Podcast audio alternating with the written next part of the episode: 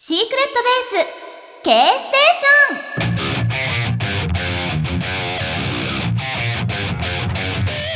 ン。皆さんシークレットベース K ステーションへようこそ。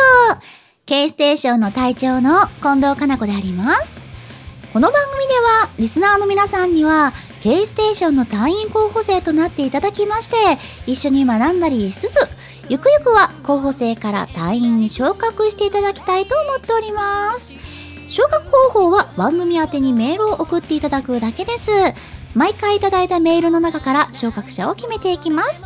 見事隊員となった方には隊員証をお送りしておりますので、えー、あと1回か。1回ですけれどもぜひぜひメール送ってきてください。よろしくお願いします。はいということでもう12月師走ということでね。なんか今年はほんと早かった。んと何してたんだろうっていう感じ。コロナが始まってから。春が来てなんか夏になったなと思ったら秋でもう師走みたいな感じですけれども皆さんお元気でお過ごしでしょうか？そうそう。あのツイッターご覧になってくださってる方はご存知かもしれないんですけどもあのお友達からかりんをもらいました私。そう。あのかりんの実とあとその彼女があのかりんの実を切り刻んでで蜂蜜につけてくれたかりん蜂蜜ってのをもらったんですよ。もうかりん蜂蜜がすごい美味しくってでかりんってあのかりんのど飴とかあるじゃないですか。やっぱりか喉にもいいしであの朝晩とかお湯で割って飲んだりしているんですよ。そう。でねそのかりんほんとね彼女かりん博士かなっていうぐらいにかりんにすっごい詳しくって。そう。まずねかりんはすごいいい香りがします。初めて見たかりんの実ってあんまりスーパーとかでも売ってないじゃないですか。そう。たらもうね送られてきた段ボール開けたらすっごいいい香りが漂っていて。でなんかかりんってちょっとねあのよくワックスかかったりんごとかもあるじゃないですか。そうじゃなくって本当自分自身かりん自身のワックスがその皮の表面に浮かんでいてそのあのかりんの実をまあちょっと手にこすりつけるとなんだろうハンドクリームのような代わりになると。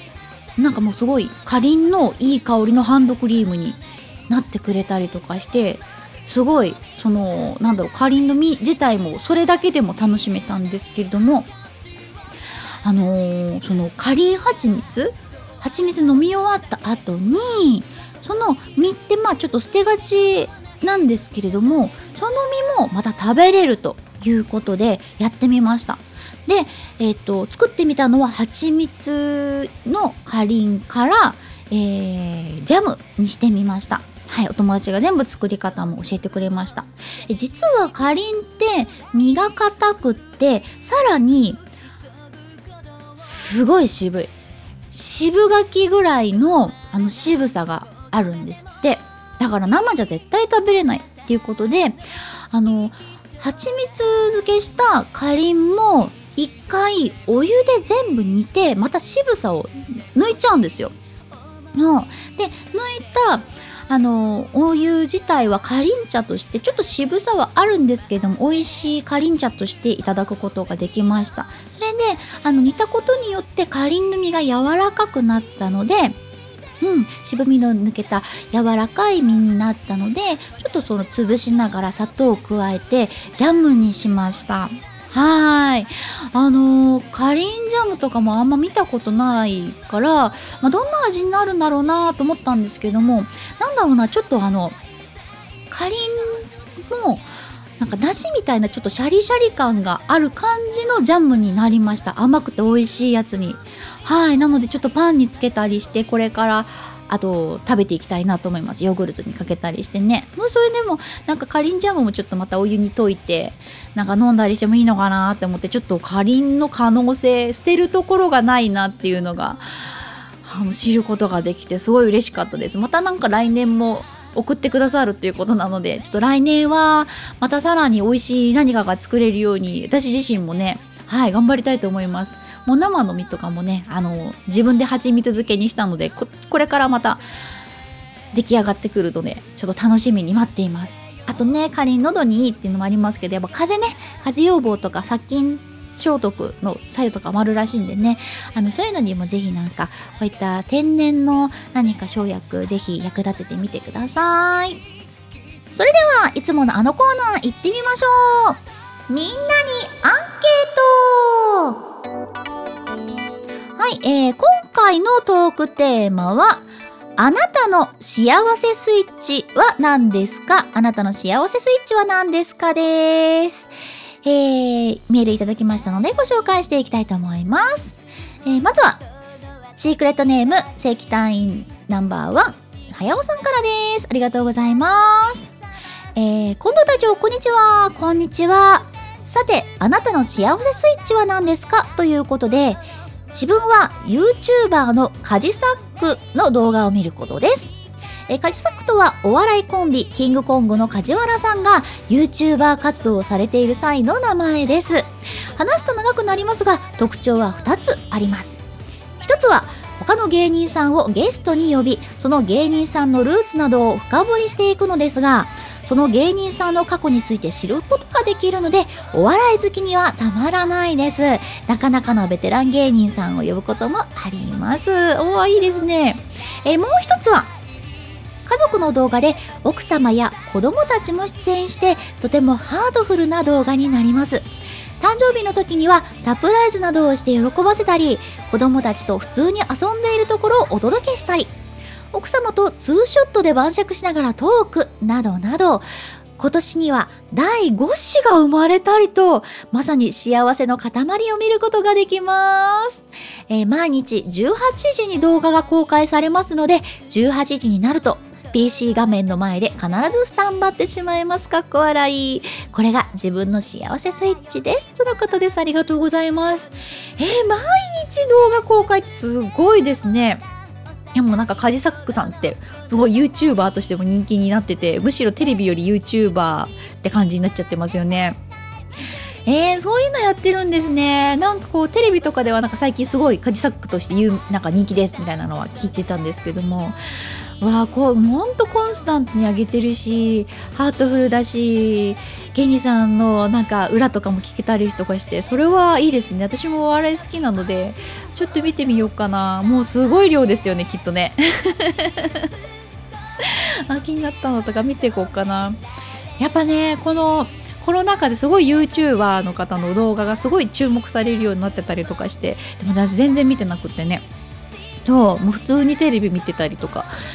ネットフリックスみたいな感じで見てたりとかするばっかりなんですけども。確かにこういうのもねなんかこう手作り感があったりとか普段のね生活の感じが見れたりするのがすごい楽しそうですよね。はやおさんありがとうございます。すごいですね。毎日18時に幸せスイッチがやってくるっていうのはすごい一日の疲れも吹っ飛びそうで素敵だと思います。ありがとうございます、えー、続きまして隊員ナンバー107番、シークレットネーム、ラブトンさんです。近藤隊長、こんにちは。こんにちは。えー、さて、私の幸せスイッチですが、月一の院内デイケアで行われている俳句の時間です。えー、季語を出し合い、紙に書いていきます。その俳句を考ええー、短冊型の紙にたくさん書いている時が私の幸せスイッチです。えその俳句の時間に、え挙手制で選ばれる俳句にて、食べたいとせがまれたい駅半分個と発表したところ9票と多い票を集めナンバーワンになりました。めちゃくちゃ嬉しかったです。おめでとうございます。えこの句は2人いるうちの1人の弟がまだ丸々1匹食べられず半分手に持っているのに私のを丸々1匹欲しがりギャン泣き。仕方なく半分こした時の思い出を思い出して書いた一句です。目に浮かぶ背景が目の前に広がる。優しさが伝わってくると声を上げてくださり嬉しさ倍増でした、はあ、すごいですね。いいですね。おめでとうございます。いや俳句か。なんか才能あるんじゃないですか。全然なんかこう私俳句とかね全然なかなか思い浮かばないんですよね。いいな。そしてなんかほんわかした日常が思い浮かぶ俳句で。うんぜひぜひ。もうこれからもたくさん短冊に俳句考えて書いていってくださいね。ぜひよろしければまたご報告お待ちしてます。えー、続きまして。サインナンバー100番シークレットネームミラノさんからです。近藤隊長ハイサイ。ハイサイ、えー、今回のアンケートの幸せスイッチですが以前にこのコーナーに送ったメジャーリーグのチームを作成した件で Twitter でのお礼のリプや DM が届いた時です。本当に時間がかかったのでそういったお礼が来ると作成してよかったと幸せな気分になれますねとのことです。いやもうなんかこう苦労が報われたって感じですね。ありがとうございます。よかったですね。いやこういうのがあるからこそなんかちょっと頑張れるっていうのがありますもんね。よかった。幸せスイッチ。なんかこう誰かからのこうありがとうって感謝の気持ちっていうのがまた素敵です。わー。皆野さんありがとうございます。じゃあ最後にえタイナンバー103番、シークレットネームオミクロンさんからです。隊長、こんにちは。こんにちは。私の幸せスイッチは、ズバリ、このラジオを聴くことです。ありがとうございます。えー、特に休みの日の前の夜に BGM にしながら寝ると夢の中にも対象が出てきて確実に良い夢が見られます。おー、大丈夫か？そんな楽しいラジオも次回で一旦お休みということで寂しくなりますがこれからも応援していきますとのことです。ありがとうございます。お私が夢の中に出てきて良い夢になってるならそれはほれてよかったです。まあまあまあまあラジオもね一応次回で1回お休みってはなるんですけれどもあのツイッターとかでもねあのやめるわけじゃないんでそちらの方にね何かありましたらご連絡いただければあこれは返した方がいいなとかってやっぱり思ったら返ししますんでもうほんと気まぐれのお返事になっちゃうんですけれどもなんかこうハートでいいねとか押させていただいたりだけかもしれないんですけれども何かとねあの皆さんとやっぱりつながりは大切にしたいなと思ってますので、えー、ぜひあのツイッターの方にも送ってください。そしてあとラジオ1回ですからね。はい。なんかいろいろメール書いて送ってきてください。よろしくお願いします。はい、ということで、えー、私の幸せスイッチ。はぬいぐるみを抱きながら寝ることです。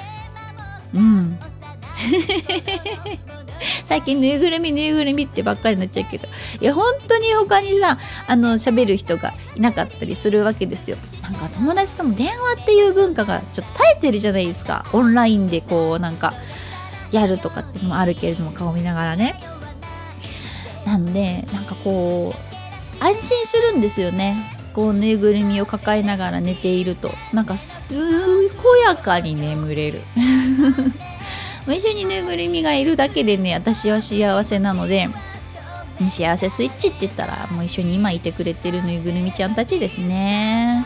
本当に大切にいなきゃいけないなと思っておりましてあのぬいぐるみ用のね、あのー、洗濯機で洗っちゃうとやっぱかわいそうだからあのまあたまには水洗いはするんですけれどもあのスプレーでちょっと簡単な汚れであったりとかは取れるやつを買ってあるのでそれねもうたまによくねもうちょっとトントンしながらこう汚れ取ってあげるんですよ。そうするとまたちょっとふわっとしたねあの毛並みに戻ったりとかしてねそれがねなんかすごい嬉しそうな顔に見えるんですよ。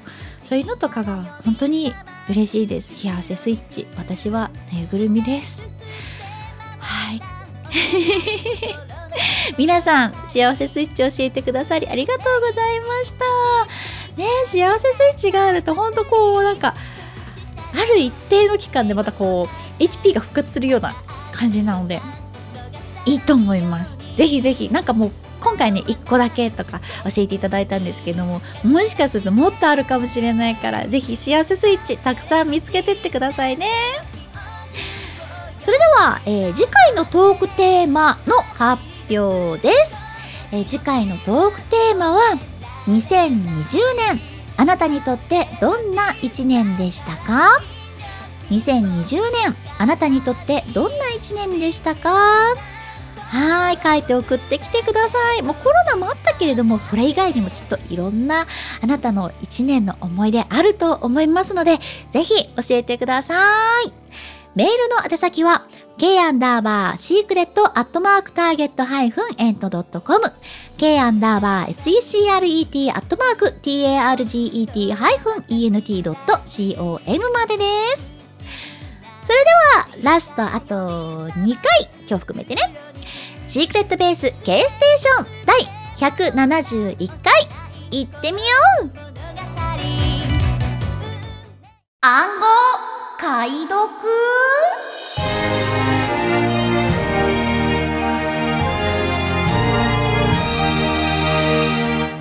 このコーナーでは謎の単語を解読していきますもしかするとすごく勉強になるかもしれませんよはい。ということで、えー、今回もタッキーさんに収録お付き合いいただきます。よろしくお願いします。はい。ということで、ただいま獲得ポイントが7ポイントでございます。今日も頑張ります。皆さんも一緒に解読してくださいね。えー、本日のお題です。ちゃちゃちゃん。フランケンフード。カタカナでフランケンフード。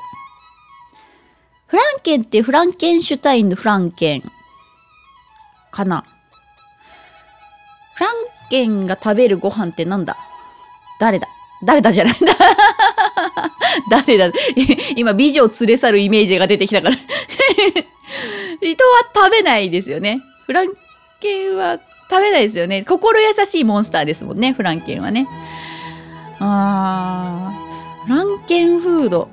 なんだろう。釘でも刺さってるご飯かな なんか頭にネジとかついてるじゃないですかイメージ的にそれ継ぎはぎのご飯継ぎはぎのご飯ってなんだ？遠からずってかへえフランケンフードなんだろうフランケンフードなんかこうな日本食をこう英語的にするといやもうあれ違うか。ゾンビフードとかだと納豆とか出てきそうですよね。あのネバネバした感じちょっと腐ってて。そんなイメージなのかなフランケンフード。豆腐用。豆腐用って、なんか豆腐の腐ったやつ。あ、中国の、あれご飯か。臭豆腐みたいな。そうそうそうそうそう。なんか、腐らせた豆腐。珍味。豆腐用。なんか一回お父さんが中国のお土産で買ってきて、なんかほんとダメでした大人ってそうほんとちっちゃい小学校の時に買ってきてくれたから分かんなくて味もでもなんか大人的にはチーズみたいな感じみたいなイメージでそう食べててそう発酵食品だから食べてたけどいや違うか。違うか。違うか。ちょっととりあえずヒント1開きます。ヒント1ち。ゃちゃちゃんある食べ物の名前です。食べ物は食べ物なんですね。あー、なんだろう。じゃあヒントに。いや、ヒントに。知らない間にこれに触れたことがある人は多いかと思われます。知らない間に？知らない間に触れたことがある食べ物ってどういうことだ？知らない間に？あんまり意識してない食品ってことですか？食べ物。意識してる人は意識してるかも。えー、化学調味料。うん、意識してる人はもうちょ化学調味料入ってるこれをって。やめたりしますもんね。近い。近い。化学調味料が近い。えー、どういうことだ？化学調あああれかな？なんか最近話題のごご合成肉みたいな。化学合成肉？大大豆とかから作ってる肉？か肉じゃない肉。わかんない。なんだろう近い近いのかな？えー、なんだろういい感じ。あの、そんな感じ。いい感じ。肉。あフランケンフード。なん、なんだろう。あ、えっと、合いびき肉。合いびき肉。あ、牛肉と豚の合いびきとか。そっちではない。化学調味料とか作った肉のが近いへえなんだろう。あ遺伝子組み換え食品？あ正解です。おあ正解。やった。早い。早い。遺伝子組み換えか。あだからそっか。なんか科学で作った肉とかもそうか。そうかそうかそうか。あ、えー、フランケンフードって言うんだ。知らなかった。へえ。え、もしかすると学校で習ったのかな？いや、もう、はるか昔だからな。そう、やってたかもしれないですね。全然覚えてないけど。フランケンフードって書いてあったのかな？えー、えー、一応ヒント、他の見てきますね。えっと、ヒント3がいろいろと議論のもとになっています。で、ヒント4が、えー、人間にしか作れません。まあそうですね。他のき物は作れないですね。で、ヒント5が科学の力である意味、神の領域を操作しています。もう人体連生ですよ。ある意味。そうですよね。ある意味だって生物を合成しているわけですもんね。え、全く関係ない動物の遺伝子とか組み込んでんですか？植物に？えー、やばい。え、動いてる動物の遺伝子を植物に入れる？え、何ができるんですか逆に？どういうこと？何でもありですよね。えー、ちょっと、ちょっとこれは確かに物議を呼ぶ。それは、植物は植物でのね、こう、なんか合成とかさ、あの、まあ、バラは、あの、なんだ、品種改良とかだったら全然いいじゃないですか。いや、他の、いや、もう、ほんと人知超えてますね。神の領域だ、本当に。うわいや、えー、じゃあちょっと正解の回答の方読んできますね。はい。えー、フランケンフードとは遺伝子組み換え食品のことである。えー、遺伝子組み換え食品とはご存知科学的に何らかの方法で遺伝子に変化、変更が加えられている食品のことである。え、そしてフランケンフードとはフランケンシュタインとフードを掛け合わせた言葉であり、フランケンシュタインとは、え、SF フィクション作品の登場人物の科学者の名前である。うん。あのね、よく間違われるが、人造人間の方の名前ではない。あっちは怪物である。私もちょっと勘違いしてた。だってもう怪物くんでフランケンって言ってるじゃないですか。あれは、あれはちょっと違うですね。そっか、そっか。えー、かっこ、ちなみにこのフランケンシュタインの原作はかなり切なく泣ける作品である。そう、切ないんですよね。ある意味ちょっとシェザーハンズみたいな感じの話ですよね。ねなんかせもうなんか人間好きだけど嫌われちゃうみたいな。かわいそう。いやこれは本当名作ですよね。フランケンシュタイン。えー、話を戻りまして遺伝子組み換えであるがかなり大胆な効果を表すものもあり例えばアメリカで開発されたトマトはおひょうという深海魚のカレイの遺伝子を使い、この魚の血液を凍らせない酵素を作り出す遺伝子をトマトに組み込んで、冬でも枯れない品種を開発したり、えー、怖い。え、イスラエルで開発された鶏は、首に羽毛が生えない種類と普通のブロイラーを掛け合わせて生まれた時から体に一本も毛が生えていないヌードチキンというものが開発されたりしている。これ開発って怖いですね。はい、なんか物ですよね。生き物じゃない。物扱い。生物だからもうトマトでさえ、トマトもそうだし、鳥もそうだけど、物としての、なんかこう、ほんと実験って感じですよね。わあ。他には2倍の速度で成長するように開発されたサーモンだとか。え日本だと醤油や納豆などの発酵食品の生成に使われる菌に遺伝子組み換えを行いより味が均一化され生産スピードを速めたものを開発したりしている。ななんか菌だとまあなんかわかからなくはないけど。うん。ちょっとそう遠いとこで。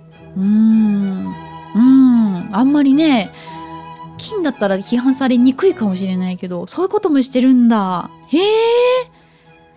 もう一般流通してるものはほぼほぼ遺伝子組み換えされたものが入ってる。醤油納豆。あでも確かに遺伝子組み換えとかなんか書いてありますよね。醤油とかも納豆もね。でもな遺伝子組み換えでないとかも書いてあるけどなんかどこまで信用できるかもああいの全然わかんないですもんね。あそうだ大豆大豆とかも遺伝子組み換えないでないとかでも本当にどのお品どのお醤油だけでも大豆でしょ塩でしょなんかいろいろ使っててどれかが遺伝子組み換えかもしれないけどどこまで表示するかとかね本当に分かんないですもんね。あーほんといつの間にか摂取してるんだみんな。えちなみに遺伝子組み換え食品はその国ごとに販売が許可されているものが異なる。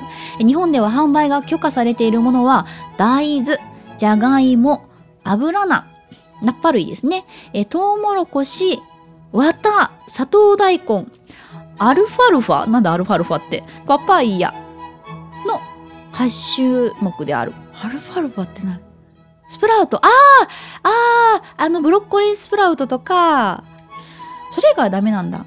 また、遺伝子組み換え食品が使用されている食品、もしくは遺伝子組み換え作物が混入している可能性がある食品には、遺伝子組み換え、え遺伝子組み換え不分別といった表記が義務付けられている。あ、じゃあちょっとでもなんか使ってるんだったらば、使ってる可能性があったら、一応遺伝子組み換えとは書いてあるんですね。あー、もう元の、元の元の元のみたいなね。それだとわかんないですよね。ある意味肥料に使われてるとかもね、わかんないですもんね。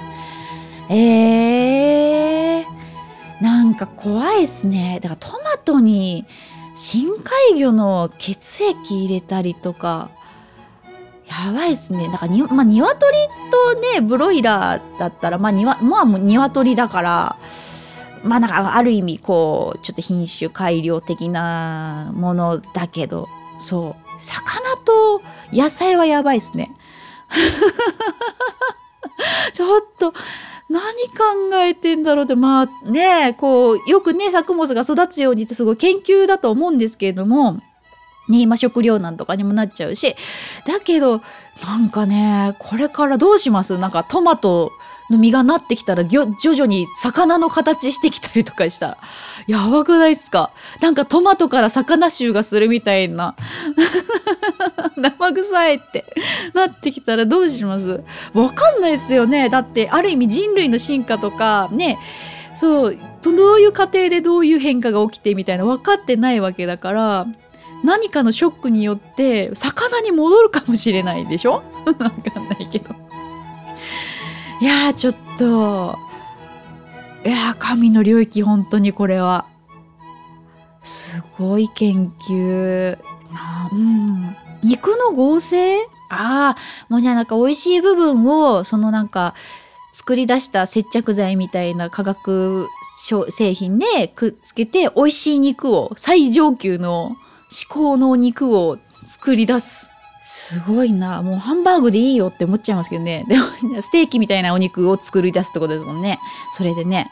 ファストフード店とかだとある意味そう使われてるかもしれないですよね。ああ、そっか。味品質も均一にできますもんね。そういうの使ったらね。いいところ積み合わせみたいなの。何パーセント何パーセント入れてみたいな。あー、すごい。遺伝子組み換え酵母。酵母っていうとまあなんかちょっとある意味安心するけど 遺伝子組み換え酵母うわあパンとかも作れるんですか？でもまあねこういう科学が発展していくことによって食糧難からねなんか救われたりこう天災とかねそういうので食料、うん、木とか倒れないとかいろいろね水害災害雪とかねそういうので新種がなくならないようにってはあるんでしょうけどね。ほんと昔の SF とかどんどんあの藤子不二雄先生のああいうちょ少し不思議のやつでもほんとなんか何味のゼリーみたいなのを食物じゃなく固形じゃなくてなんかジュースみたいなので栄養摂取したりしてるのあったけどそうじゃないんだもう形としてそのものとしてもう知らず知らず私たちは提供され買い食べているという。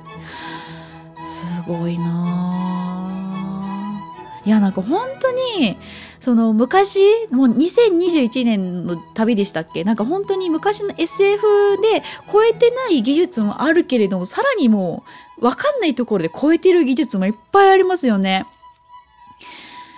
いやーなんかなんかもうちょっと分かりやすくしてくれると嬉しいんですけどね。もっとより良い方向にね持ってければ本当にいいなと。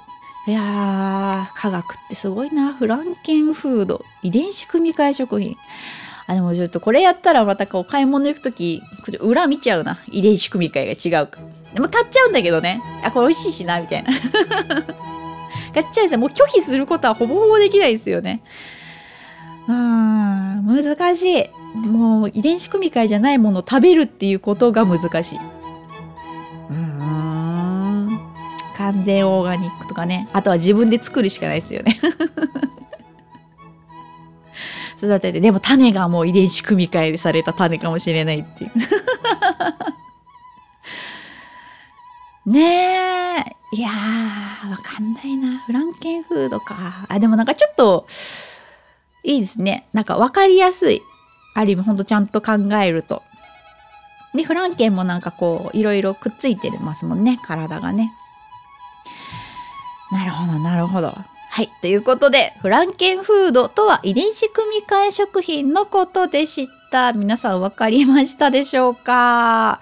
いや、これからね、もう生きていく上では、絶対切り離せない必須なワードでございました。ちょっと、うん、食べてます。まあ、食べて健康にね、生きれたらいいなと思います。はい。以上、暗号解読のコーナーでした。タッキーさん、ありがとうございました。小さな幸せ？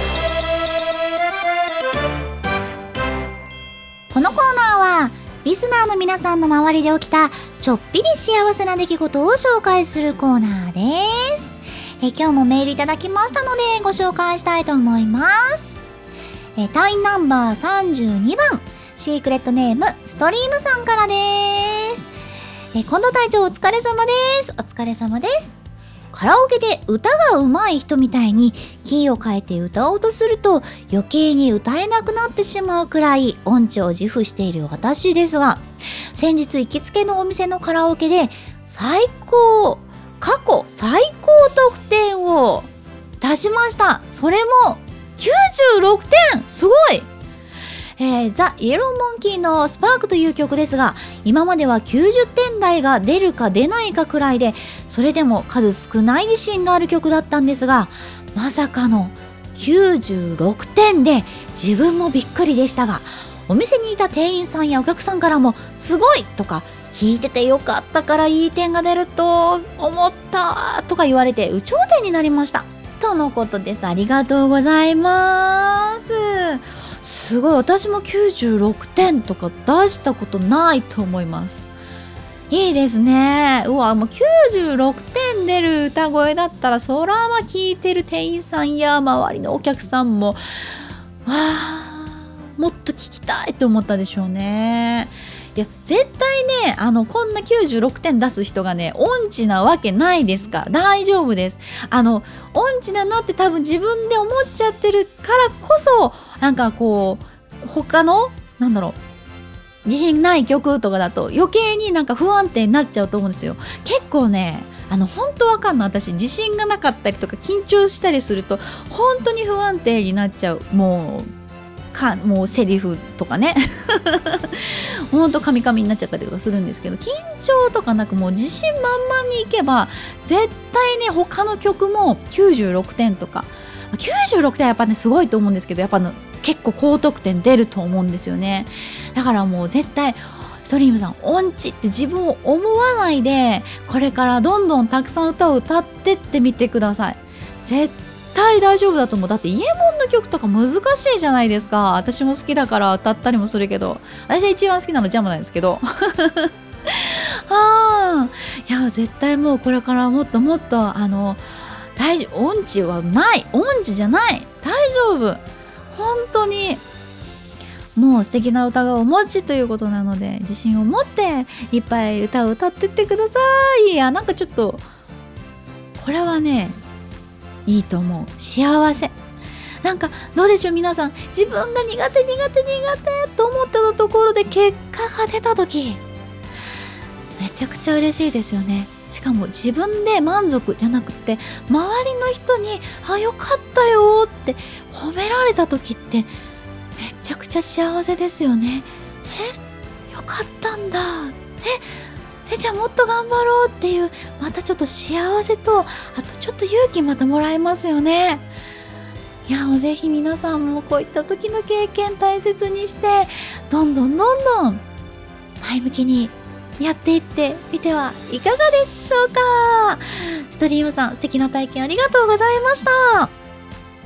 このコーナーでは皆さんの周りで起きた幸せな出来事を募集しております。みんなで幸せを共有してハッピーな気持ちになれたら嬉しいです。ぜひぜひ送ってきてくださいね。それではここで一曲お聴きください。近藤かな子のアルバム「ミラーより未来フレーバー。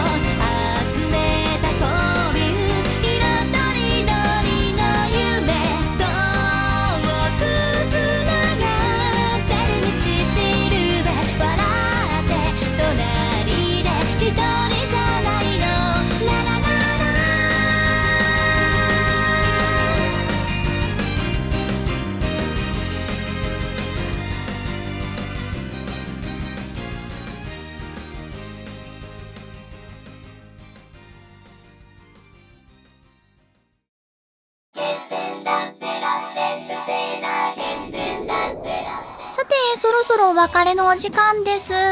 えーこの番組では皆さんからのメールを大大大募集しております。あと残り回なのでね、えっ、と、各コーナーにぜひメールください。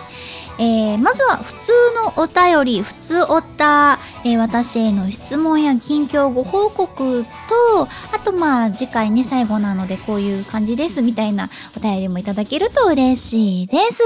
そしてオープニングのいつもの例のあのコーナー、みんなにアンケート、えーこちら次回のお題は、2020年あなたにとってどんな一年でしたかでございます。そして今日はありませんでしたが、きっと大丈夫だよのコーナーには、えー皆さんのお悩みを送ってきてください。そして小さな幸せこちらのコーナーにはあなたが感じた小さな幸せを書いて送ってきてくださいそしてさらに、えー次回ですね、えー特別コーナーといたしまして、えー今だから聴きたい生歌ということで、えー近藤が、えーターゲットさんから発売した曲の中からあなたが今聴きたいベスト3曲を書いて送ってください、えー多かったものの中から何曲か歌わせていただきたいなと思います。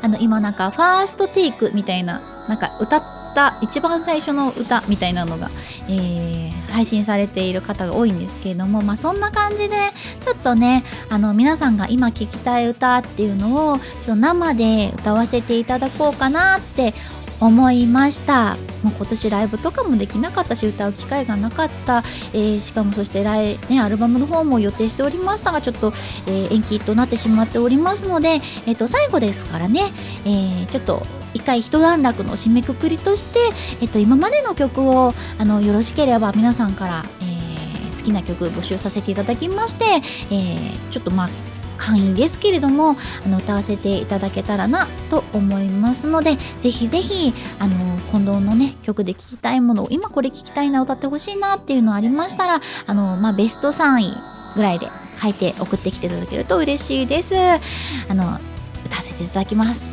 私でよければ。よろしくお願いします。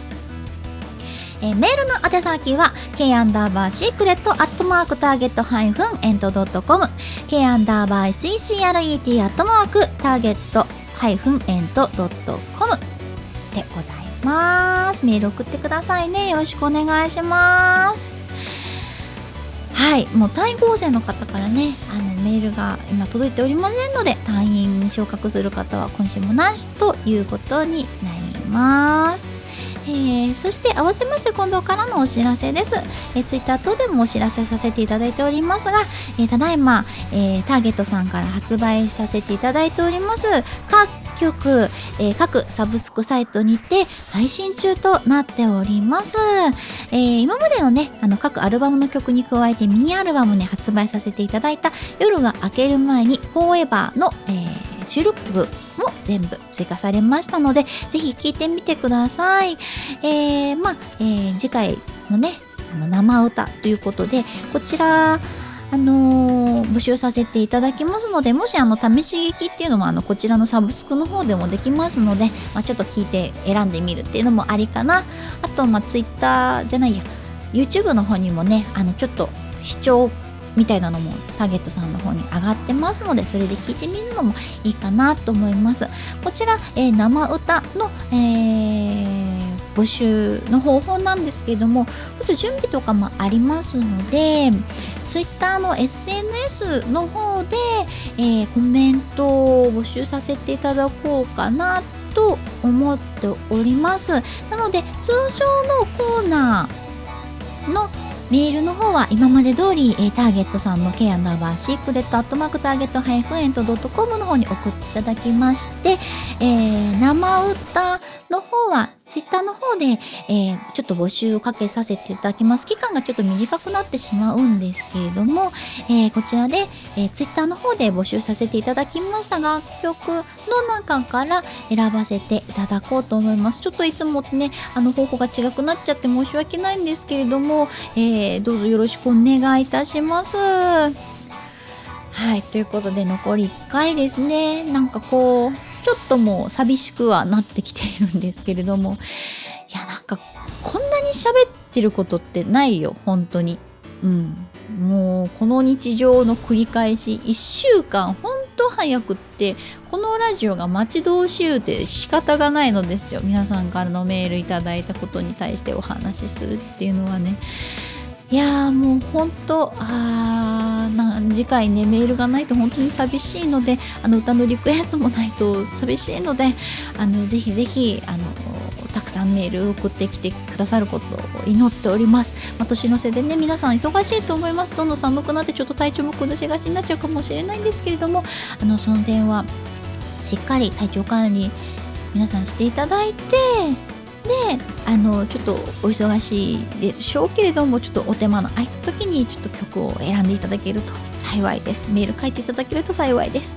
どうぞよろしくお願いいたしますえー、この番組は各週金曜日の配信予定です。